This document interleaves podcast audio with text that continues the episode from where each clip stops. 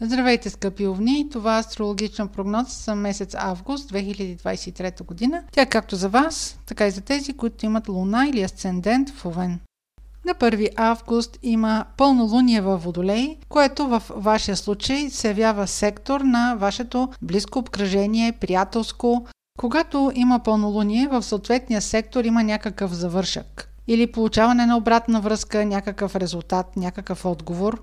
Това е период също така, в който цялата ос, която се развива между приятели и любов, е активирана. И тъй като по това време вече Венера е ретроградна, има предпоставки човек, който има интимни чувства към вас или вие имате интимни чувства към него, чувствата да се разкрият, независимо в коя посока, вие към него или той към вас. Това обаче, че Венера е ретроградна е информация, че това са стари чувства и че сега нещата се проявяват. Също така може да бъде възобновяване на любовна връзка. Поводът, че с този човек сте се засекли в една обща среда, сред приятели или просто сте били заедно сред някаква група хора, която споделя общи интереси и пътищата ви отново са се пресекли.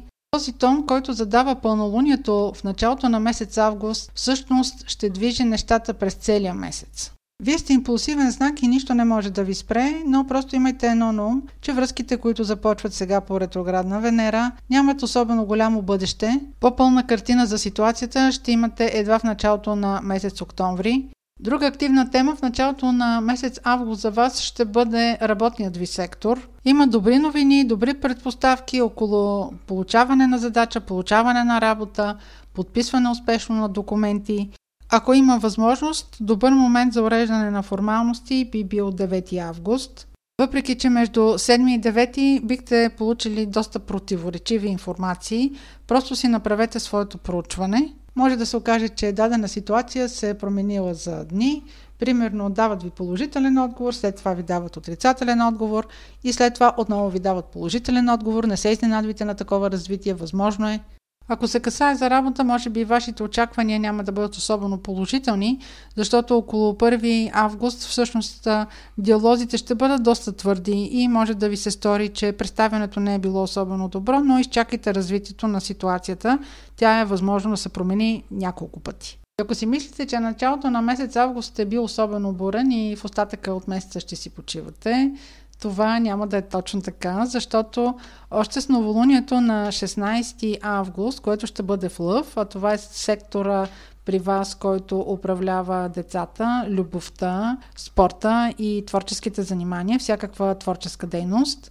Ще се окаже, че тук този сектор ще ви донесе втората порция емоции. Когато има новолуние в съответния сектор, се задвижва нова дейност, нови планове, има инициатива, ако примерно имате деца, може около ваше дете да има някаква новина, то да ви съобщи нещо, което може от своя страна обаче да е в конфликт с вашата ценностна система, примерно. И тази новина да не ви хареса особено много, но си дайте време. Тук също ретроградната Венера ще диктува новините поне до края на септември. Може да има някакви непредвидени разходи с неговите планове.